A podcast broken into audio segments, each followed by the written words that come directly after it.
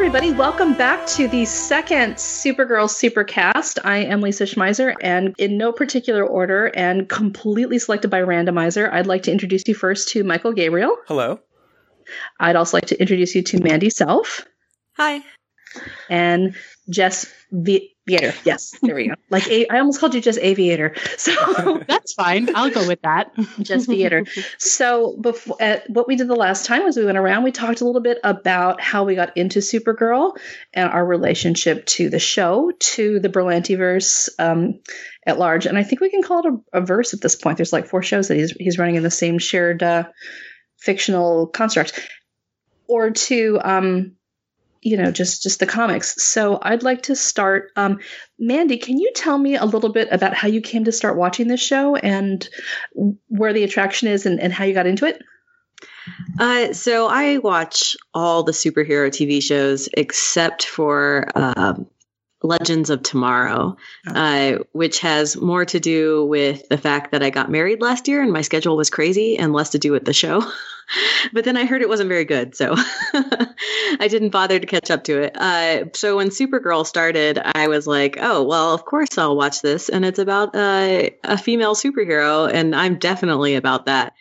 So I started watching and really enjoyed it. And then due to the whole marriage thing, it kind of dropped it off. But then when it came back to Netflix, I marathoned the whole thing. Oh, good woman. Yeah. It turns out like combining houses and cutting off your cable and stuff is not really good for TV watching. But yeah. And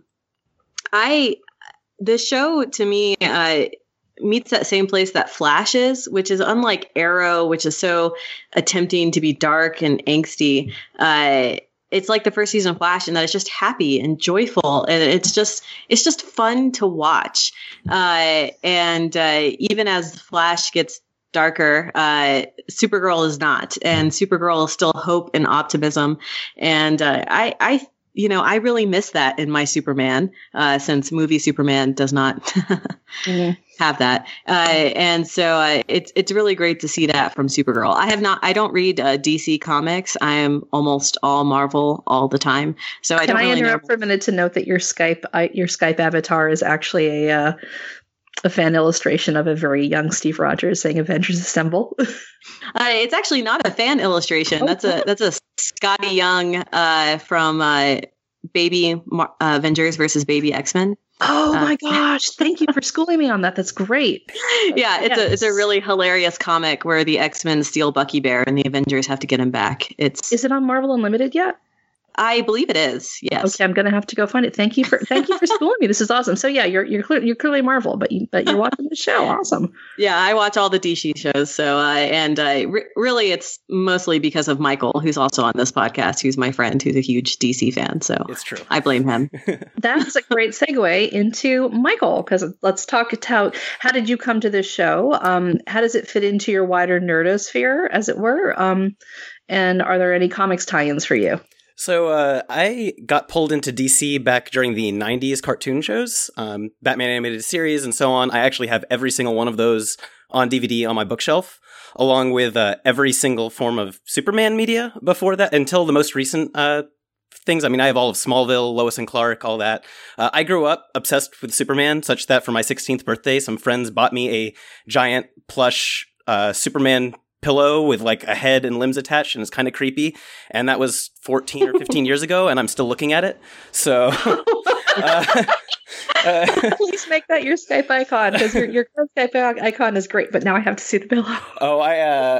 I can't reach it right now, but I might have to do that in a bit. It's pretty ridiculous, but I am unabashed in my love for Superman, and mostly because of how aspirational and how hopeful a character he is, which is why I'm not necessarily a fan of the current DC film stuff, but that kind of took me into all of the DC Universe stuff, and when they started doing the Berlantiverse, I got really into it, and of course, when they announced the Supergirl show, I was going to be on board.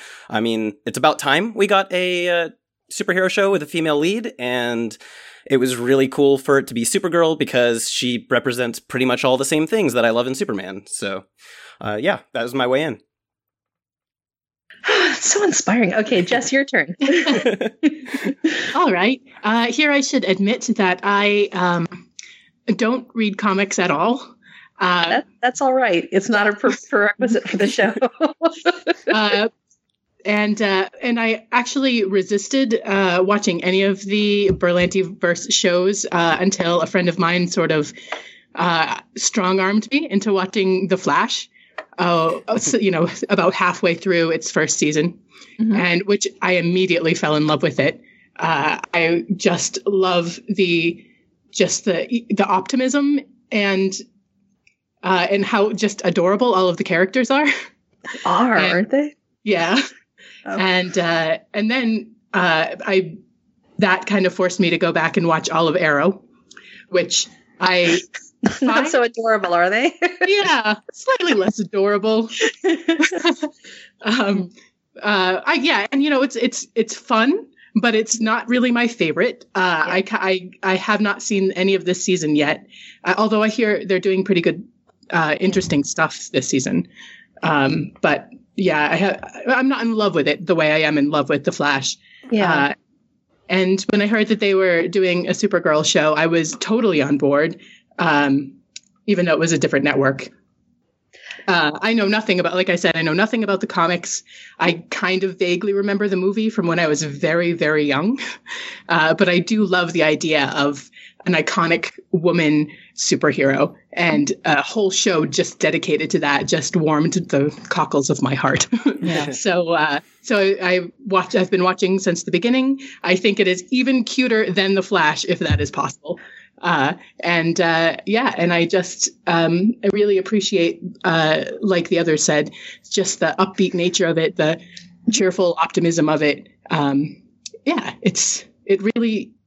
I really identify with Kara in a lot of ways, even though I'm not an alien. Yeah. Do you work in the media? Because that might be another alien life form at this point. I don't really. I sometimes review, but I'm not anything close to a reporter or anything like that, or any other media type person. So, yeah. No, one of the things that's come up, because everybody was like, "Yeah, Legends of Tomorrow." I have it going as background noise every once in a while, and. One of the things that does stand out is, compared to the other Berlantiverse shows, they really haven't done a whole lot of this is actually a Supergirl supercast. We'll get back to that in a minute. But for Legends of Tomorrow, they haven't really done a whole lot of groundwork with relationships for anybody. Like, these guys are perpetually squabbling. And I think that a show where it's basically like, can these clowns learn to get along in Nazi Germany this week? Can these clowns learn to get along in feudal Japan? Can these clowns learn to get along during the Civil War? Like, that's kind of stressful. Whereas if you were to throw the Flash crew into feudal Japan, you'd like be sitting back and cheering, because you know how the well-oiled team works. So I wonder if maybe a little bit of the appeal of both The Flash and Supergirl comes down to the fact that both characters inhabit a world with a really robust and well-oiled social circle. Like, they have their people that they know are there for them. And with Legends of Tomorrow, like, they're always like at each other's throats and really, come on. So I would agree. I'm completely caught up on Legends of Tomorrow, and that feels perfectly right to me. It just, they get tiring sometimes, whereas with the others you can let go and watch and just enjoy the ride sometimes. Yeah, I mean, I'd liked early Arrow for a lot of the same reasons, too. And I think there was, like, actually one episode where I laughed so hard I cried when it was, I think, Diggle and Roy and Thea were all riding in a car, and Roy was in the backseat. He just kind of mugged and made faces the whole time that everyone else was talking to each other. And just the interplay of the characters was beautiful. I miss Roy. Anyway, this is not the let's talk about everything but Supergirl. Let's talk. We are going to be covering episodes 3 and 4 today. The first, or I should say, episode 3 is called Welcome to Earth, and episode 4 is called Survivor. Episode 3, which is basically the Welcome to Earth episode, is the one where the president wants to sign a piece of legislation that, you know, is basically, hey, aliens, we see you. Welcome. We're so glad you're here in our country. And she wants to offer the aliens amnesty and citizenship. This is not a universally popular idea. And so throughout the course of the episode, Kara has to fight an alien who would prefer to take out the president. And there are some really interesting scenes and one humdinger of a reveal. So before we get going, I want to point out to anyone listening at home, if you have not watched episode 3, we are going to be discussing the whole episode and the end. So that includes spoilers. Now it's fine to bail out and then come back to us after you've listened or watched it or whatever. But I don't want to hear about us spoiling you now because we're giving you a lot of warning. All right. That in play, let's talk about episode 3 and the conflict at the heart of the episode, which is do you embrace, which is pretty much Kara and Hank come into philosophical disagreement. Do you embrace all aliens as they come, or do you treat them with hostility and suspicion because of what they're capable of?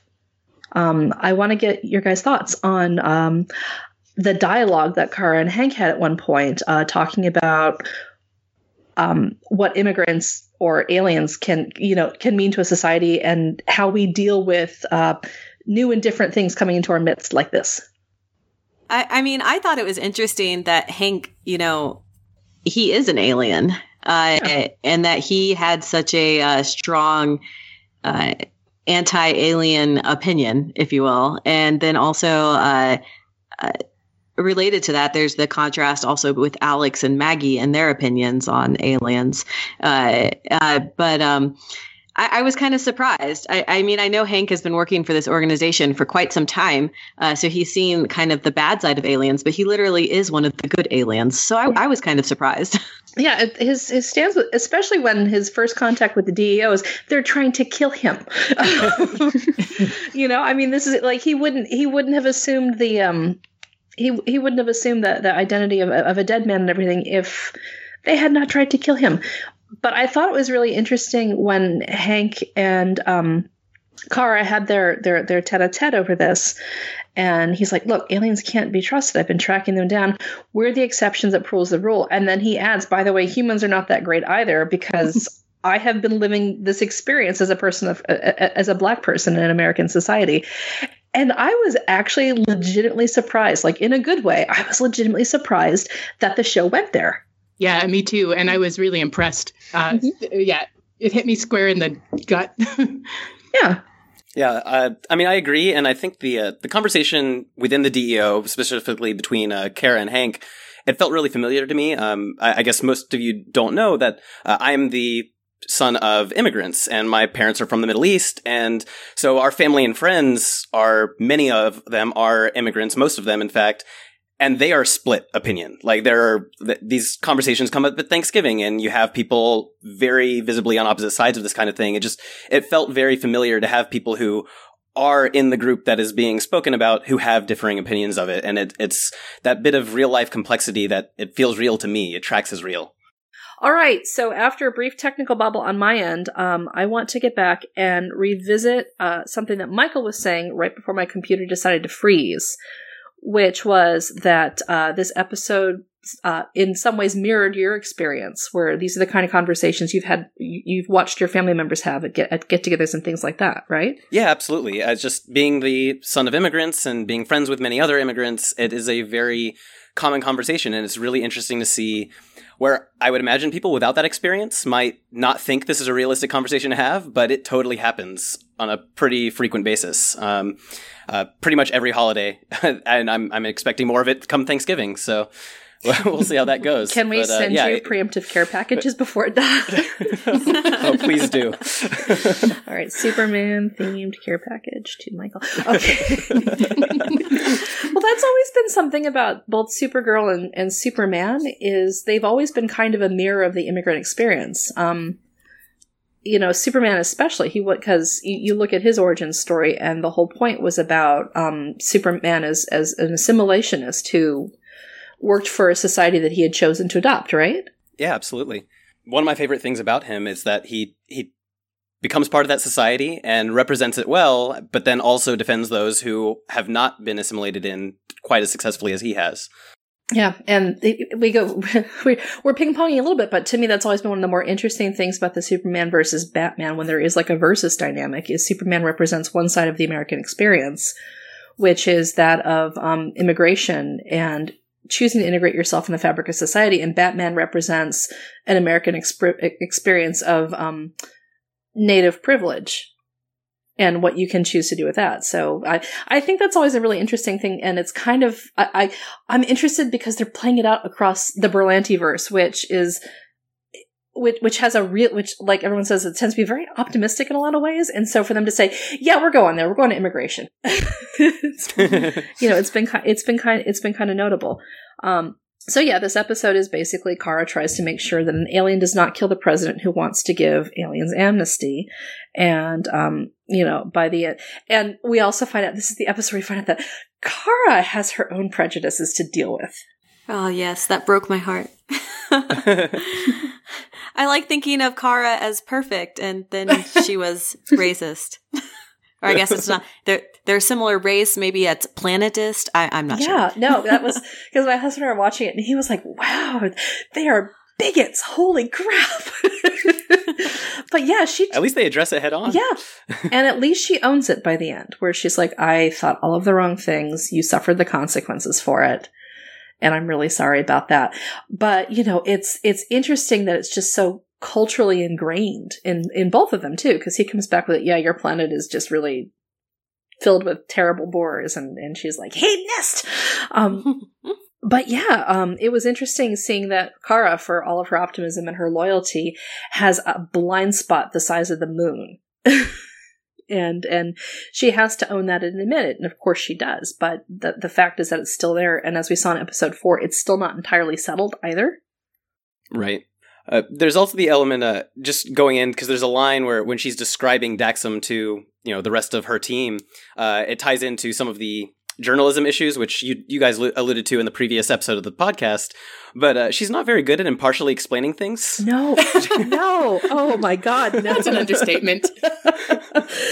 Yeah. Oh, this is going to be the thing that makes, I'm not going to say it's going to make it hard to watch a TV show, because like on the scale of things from 1 to hard, this is nowhere near it. But, Snapper Carr is like the way they're treating the Snapper Carr character, and like, he's not wrong when he tells Kara that she really needs to do a better job with sourcing her stories and maybe not writing them from the perspective of an op-ed. Like, he's entirely in the right. And they've just wrapped it up in just such a jerk store package. It's... I think that's part of the problem of Supergirl as a whole, is because she's so good, everything she's done is almost presented as the good and right thing. Like, she is the right reporter, and Snapper's wrong for being, cranky when he's not. And it happens a lot. And, sometimes, like with the racism thing, obviously that comes back to bite her. The show is like, no, she was actually wrong, right? But sometimes it's like the show is endorsing that Kara is right and should be a slacker reporter, and Snapper is wrong. Yeah. And it's also super unethical to use yourself as a source. I don't know why she didn't use Lena Luthor. Yeah. Oh, can we talk about Lena Luthor for a little bit here? Because, oh yeah. Because do you guys have any theories on who she is, what she's doing, what the deal is, why she has decided that this cub reporter is like her new bestie? There's a lot going on with Lena, all below the surface. And I would love to hear your thoughts on that. I really like her as a character. I think she's very, mysterious. And that's really compelling. But she hasn't left us a lot of breadcrumbs to sort of gauge where she's going. The only thing I picked up on that seemed a little odd is the, brief 2-second conversation they had about the flowers on her desk that went nowhere. And I didn't know if that was a thing or if that was just, random filler. Yeah. It's probably a thing. But no, I really like her, and I hope they do something interesting with her. I mean, I think they are setting her up to be something. Mm-hmm. Yeah, I really hope... What I find interesting is she's kind of filling in the Cat Grant role a little bit, where it seems like powerful women really like Kara and like to help her succeed. I don't know if that's... I feel like they're taking advantage. Lena is taking advantage of that. Mm. And maybe this is me just not trusting Katie McGrath after Merlin, but and the name Luthor, mm-hmm. obviously. But I feel like she would know about the relationship between Kat and Kara, and she knows Kat is gone. And I can't remember if it was in this episode or the next one, but I think it was in this one. There was this ominous you'll return the favor one day. Yeah, yeah. And so I feel like she's giving things that don't harm her to Kara, so that even if Lena is not evil, it's, you know, so that someday when I reveal this major plan that's not necessarily evil, but just like, you know, shenanigans in the business world, you'll support me as a reporter. But of course, being that she's a Luthor and this is a DC show, she's probably evil. Yeah.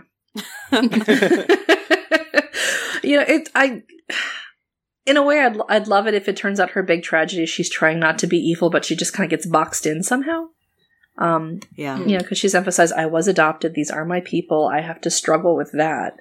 And I feel like the fact that she's brought up a few times how I had this name chosen for me. This is the family that chose me, and now I have to choose to do this. In a way, it kind of parallels Kara's whole, well, I got in a capsule because I was supposed to go protect my cousin. I wouldn't have chosen it, but I'm here, so I have to do it. So there are parallels there. The same way, you know, there have in the past been, like Smallville did a whole lot with the really fraught relationship between Clark and Lex. And so I wonder if we're getting a little bit of reverberations of that. It could be. It could be. So can we talk about that last scene in episode 3? Like after the president goes through and thanks everybody and then rounds. I wasn't emotionally prepared for that. Yeah. And then rounds the corner and the face goes alien. And you're just like, what the?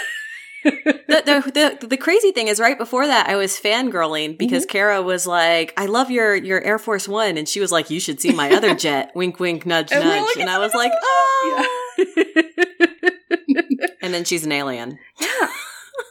And then the question, I guess, that we're supposed to chew on until things develop over the course of the season is she going to be one of those aliens that J'onn J'onzz warns you about? Or is she, you know, just like, well, I was bored, so, you know, a little shapeshifting, a little politics. You know? Like, and then there's has she been alien her entire life, or is she has she taken the place of the president? Yeah. I mean, there's a whole lot that they could do this. Exactly. So. Yes. Yeah. Yes. But I will admit, like, she rounds the corner and does the and the face shifts, and I was like, oh. And it's very satisfying. I wrote down, the president is an alien of some kind, reminding us that if you haven't verified yet, everyone on this show is an alien. Yes, yes. And you have just touched on one of the themes for the season. You actually touched on two of them. And the first one is, the first thing is it seems like this show is beginning to develop a theme about how people hide in plain sight, you know, where they have found ways to blend in and assimilate, but they can pick up or discard identities as they need to, or show you who they are as they need to, you know? Yeah. Because you think about, and perhaps we can talk about that a little bit more after we talk about episode 4, which is basically the Alien Fight Club episode. Yeah. And then the second one was, at some point, you know, we're watching and my husband's like, is everyone on the show going to turn out to be an alien? And I thought that would actually be kind of funny if, like, the series ends and, like, Wynn's face turns into just a writhing mask of eyeballs. And it's like Grimm, you know? Mm-hmm. In Grimm, everyone in Portland is apparently a fairy tale creature. Oh, you know? Everyone in National City is apparently an alien. Yeah. Why National City? Is there some sort of, like, intergalactic bulletin board that's like, for a good time, these coordinates? But, well, no one wants to move to Gotham. No. So. Why would you? It's dark all the time there and rainy. It's stuck in 1930s America. Let's not move there. No. Yeah. They still think prohibition's a thing. So the second episode that I wanted to discuss is the one, episode 4. It's titled Survivors. And the Twitter description might as well be Alien Fight Club. Because there's a woman, Roulette, who sets up cage matches between different aliens, and the rich and well-connected apparently have nothing better to do than put on their elaborate little masks and go and sip cocktails and cheer as aliens beat each other up and or kill each other. And over the course of this episode, it's made clear that a lot of people don't mind this happening because better them fighting than, you know, humans. And also over the course of this episode, we get an inkling that Alexis is going to have her own storyline this year. And that storyline is going to be that Alexis is going to discover that, you know, that she has broader ideas about who she should date than she previously thought. So, you know, because that's something that I think is coming up too. This is where they're sending Alexis's story. Yeah. So I wanted to talk a little bit about the Alien on Alien violence and what it was like to watch that. And the other thing I wanted to talk about is the J'onn and M'gann plotline, because the two approaches they had are, you know, he's like, I want to connect with people because I'm no longer the last Martian. There's another Martian. And she's like, I just really want to forget I was ever on Mars. And she tells him the story about how, you know, some white Martian helped them escape and did an act of resistance. And here she is. And then there's the big twist. That was a really rough twist, wasn't it? It was awful. Yeah. Oh, my God. So, again, we should... just in case you haven't been put off by the spoiler warning for episode 3, spoiler warning for episode 4, we are going to talk about the very last scene. So if you haven't seen the end of episode 4, stop listening now, come back when you have. We find out that M'gann is not, in fact, a green Martian like J'onn is, but she's a white Martian. You know, in other words, like 5 times the size of J'onn, and the oppressors and not the oppressees. And what I found myself wondering after that whole, this twist, it's terrible.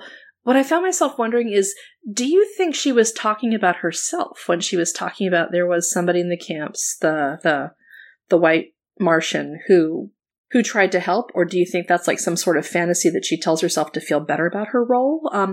Like, that story is really well thought out. So I'm hopeful. I think it's true.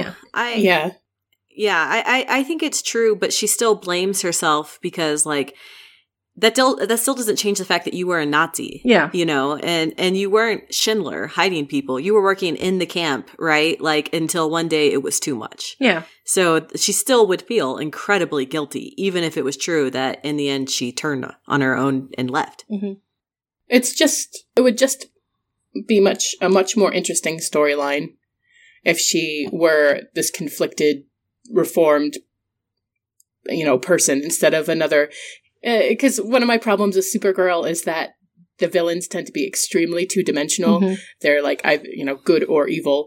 The good people are good and the villains are evil. And so I think it would just be, I very much hope that it's more than that. Yeah.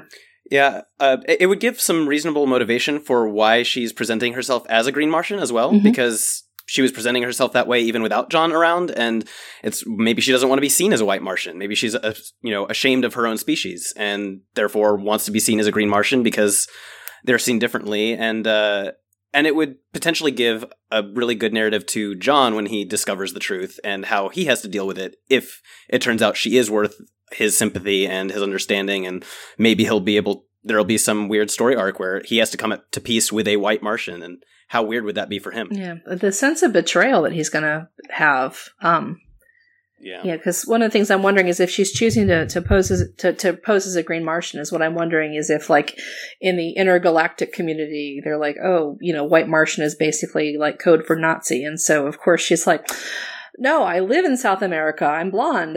We've always lived in South America.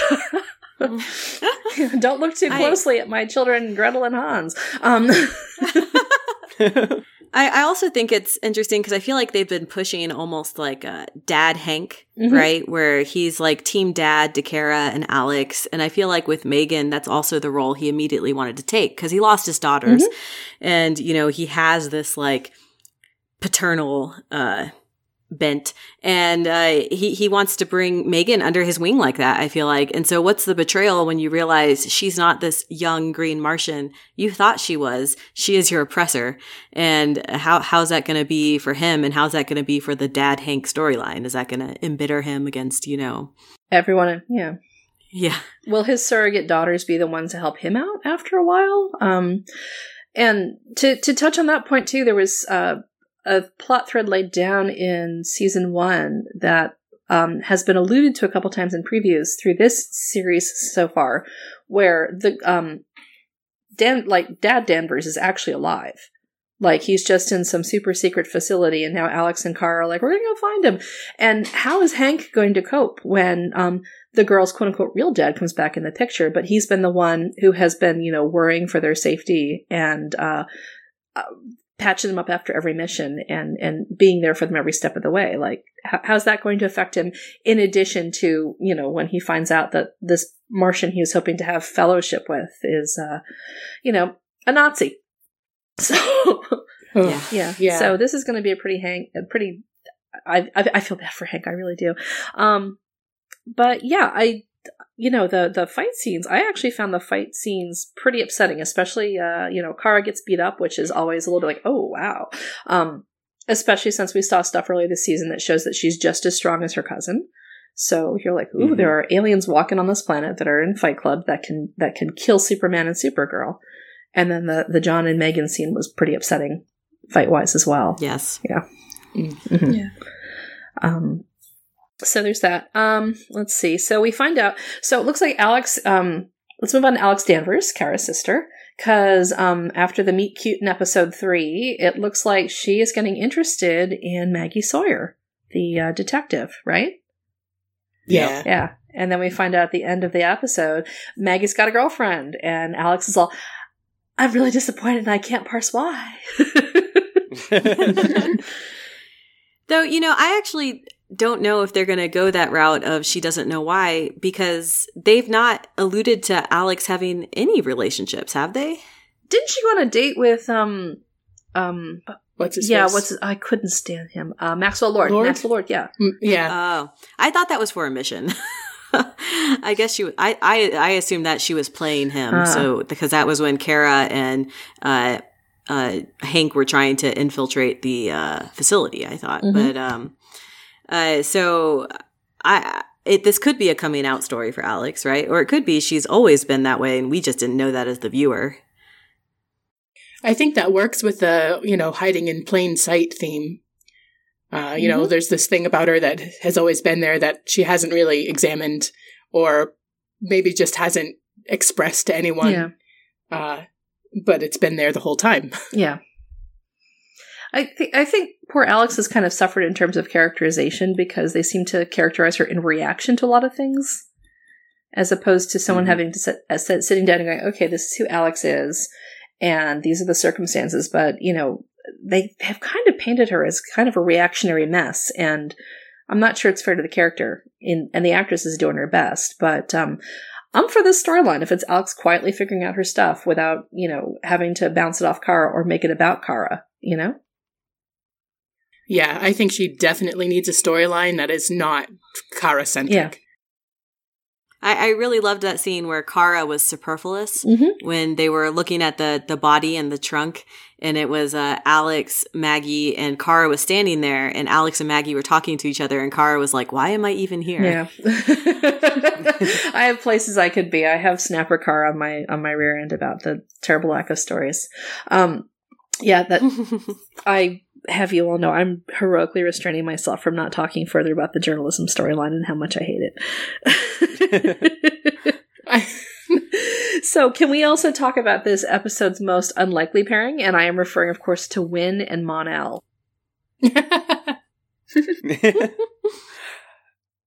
Was anyone else just dying while they were out partying? Because I just could not get enough of that. Yes. It was just so much fun. Yeah, it's about time for Wynn to have a friend, though. I mean, he needs someone. Yeah, he needs a pal. And, they had he had a nice thing going with James last year, even when they were both, had like having hearts in their eyes over Kara, but they were still pals. And they were in like the conspiracy of we know who Kara is. And now James is busy running Catco and he's at the DEO. And I like that Mon-El is now his new bro. Yeah. So there's that. And Mon-El was nowhere near the Fight Club. What do you guys think about the decision for the writers where they're like, yeah, we're going to keep this new alien who is nearly as strong as Kara completely away from the Fight Club scenes? I think it probably showed restraint more than anything. They could have thrown him in, they could have used him as a, but instead it's like, you know what, let him learn some lessons, let him show how much more restraint he has than, say, Kara has shown in the past, because it only took him one small mistake to be like, oh, you guys are worried about other people. You guys are worried about me doing something to other people. Maybe I'll listen now. And he didn't need to be taken to the Fight Club to learn that. Okay, so There we go. We've pretty much chit-chatted. Is there anything we're missing when we talk about episode 4? Anything you guys would like to bring up or... Yeah. So there's the storyline, of course, about Mon-El arriving from Daxam, and I'm really confused as to why a Kryptonian shuttle was there on the planet. Didn't they say it belonged to the emissary? In his cutscene, well, not cutscene, that's the wrong word. In his scene that was like a memory that may or may not be true, because my money is on he is actually the prince. But they were like, he's like, what is this shuttle? That's a Kryptonian shuttle. And he's like, the emissary's already dead. So you get in it. So I thought it was the ambassador/emissary from Krypton's shuttle, though why it was just in the middle of a courtyard like that instead of a spaceport, I don't know. They don't have parking lots, and apparently on Daxam. Well, and they also talk about the fact that he was with the royal family on the war planet, on the war world, and that's why he knew the secret for how Kara could take the guy down. It's like, well, if you guys travel off of Earth and Kryptonian, or off planet, and Kryptonians do too, why are there only 2 Kryptonians and one Daxamite left? Why didn't they had a whole war? They must have like all these ships, or they must have intelligence networks, because you know there would have been spies on both sides, and like the Daxamites could have been like, you know, Krypton is about to blow, and the wreck, and it's going to kill our environment. So, you know, we have the technology. Let's go terraform a planet and do this all over again someplace away from our horrible neighbors who are about to blow up. Like the blowing up of Krypton is a tragedy, and it's never made much sense to me, and I realize that metaphors break down. But I was like, really, an entire planet full of like left brain geniuses, and the best plan you have is let's slingshot a baby and a teenager into space. Like, this is your big plan there, council of whatever. Oh, we'll put our psychopathic criminals in a dimension where they can pop out after we're gone, and we're going to slingshot a baby and a teenager into space. It will work out. Why weren't they beaming people up to the negative zone? Yeah. Like, right before. Like, sure, they'd be in stasis or whatever, but they'd be alive. And then they could just, like, encode something on a satellite, and then when somebody discovers it, they can be like, oh, cool, people in the negative zone. Zip, zip, zip, zip, zip, zip, and they're back out again. I get the feeling that, for, you know, 5 seasons from now, we'll have gotten, you know, 1 or 2 Daxamites or Kryptonians every season. They're like, oh yeah, I was off planet for this other reason, and I didn't know why you guys were here. And also, why did his ship go to Earth too? That's another question. Why did it go to Earth and specifically instead of some other random place? Yeah. So. Because in the flashbacks, too, he's already an adult. So he's in some kind of stasis compared to Kara, who gets knocked into whatever. And because she was a teenager, so like the timelines, I'm like, I'm not sure the timelines quite sync up. I mean, maybe if I sat down with like graph paper and like, are like, okay, a baby, a teenager, and a Daxamite all leave their planets going... at a rate of acceleration, approximately 9.8 meters per second squared. The baby lands on Earth in approximately so many light years. The young woman gets knocked into stasis. Well, I think they said that she got stuck in the Phantom Zone along with the, whatever the thing was that all the prisoners were in. And so she got knocked loose the same time they did. That still doesn't explain the Daxamite.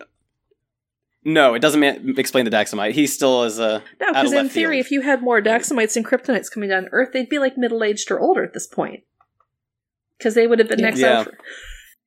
I'm just saying. Look, I know, I am a space engineer. This is literally what I do.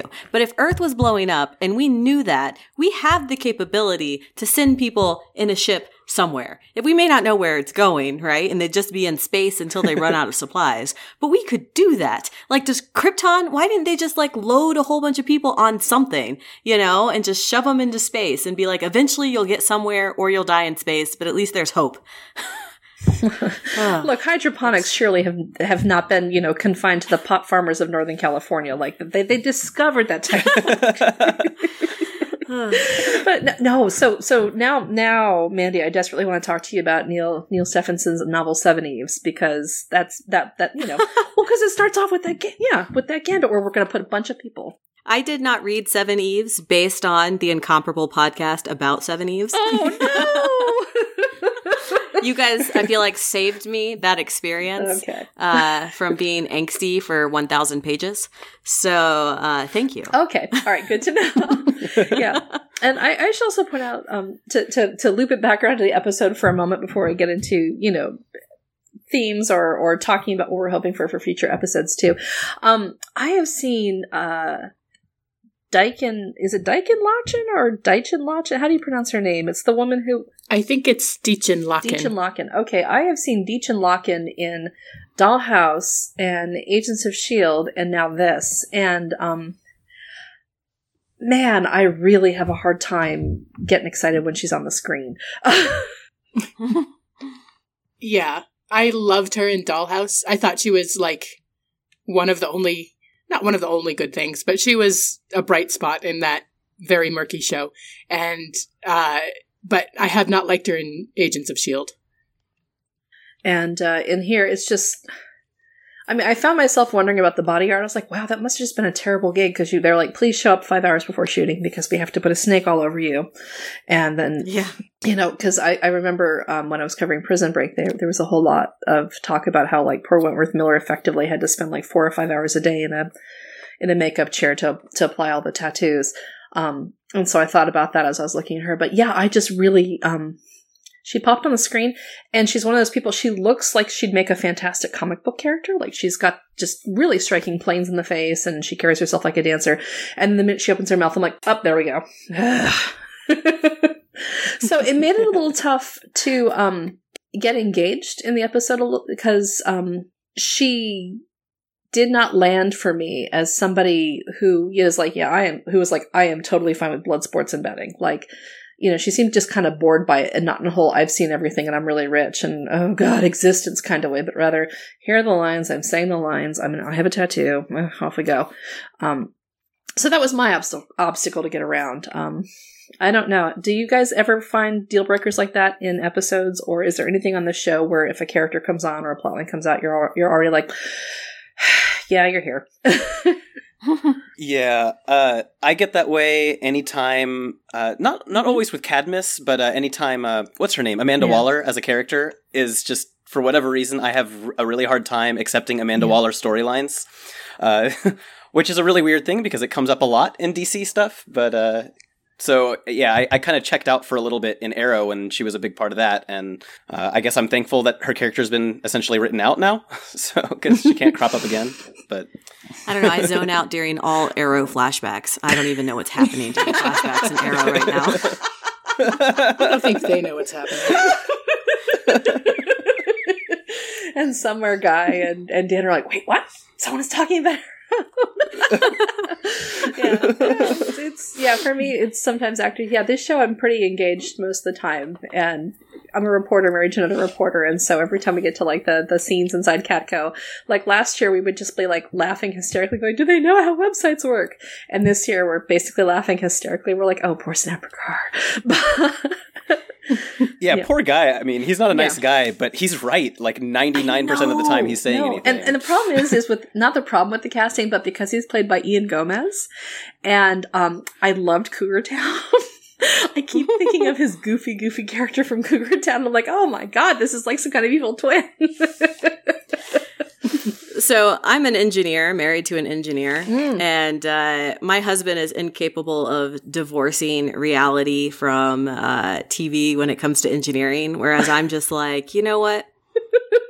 She just blew out, or he did, Superman in like the first episode blew out an engine with breath. Mm-hmm. It doesn't work that way. Yeah. But, you know, at this point, I've accepted Iron Man. I've accepted, you know, all of these things that are not humanly or not physically possible. Yeah. But it's really hard sometimes when you're just like, you know, Kara breaking that device of Lena Luthor's like broke my heart. Like, I don't care what that device was for. It was for aliens. Some poor engineer now has to go through a failure review board for his design. That's a failure he didn't even cause because some alien burned it with their heat vision. Like, how are you going to, like, they're going to be like, what sort of energy surge caused this? It was sitting inert and now it's broken. And I've been that engineer who's just sitting there like, I don't know why it didn't work.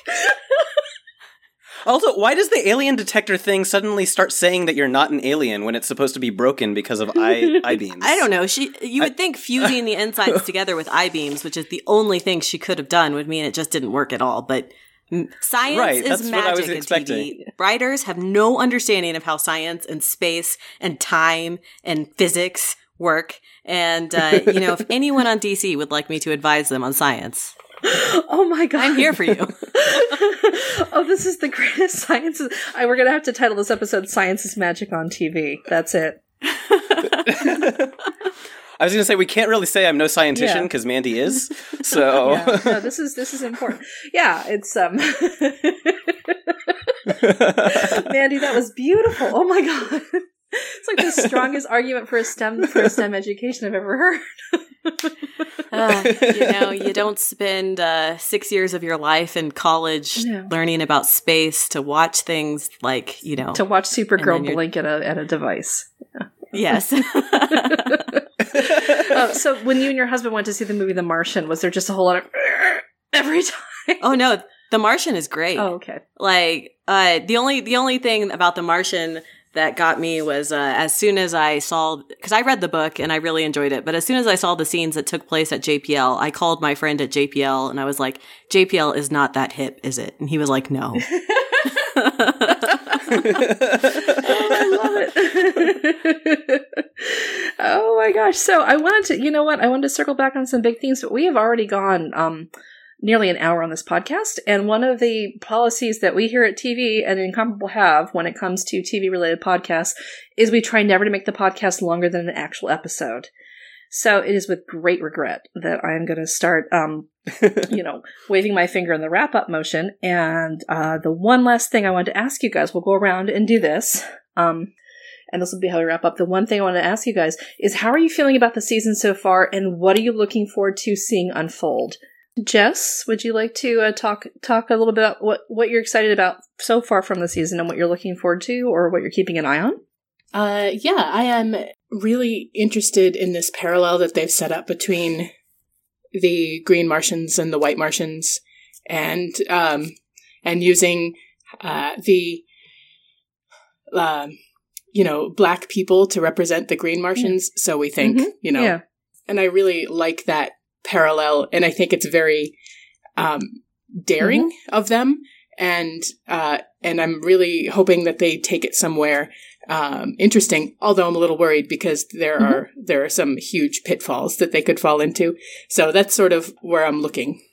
Mm-hmm. All right. How about you, Mandy? The thing I've been most excited about for this season, which wasn't really in these two episodes, was the conflict of found/adopted family versus genetic family, mm-hmm.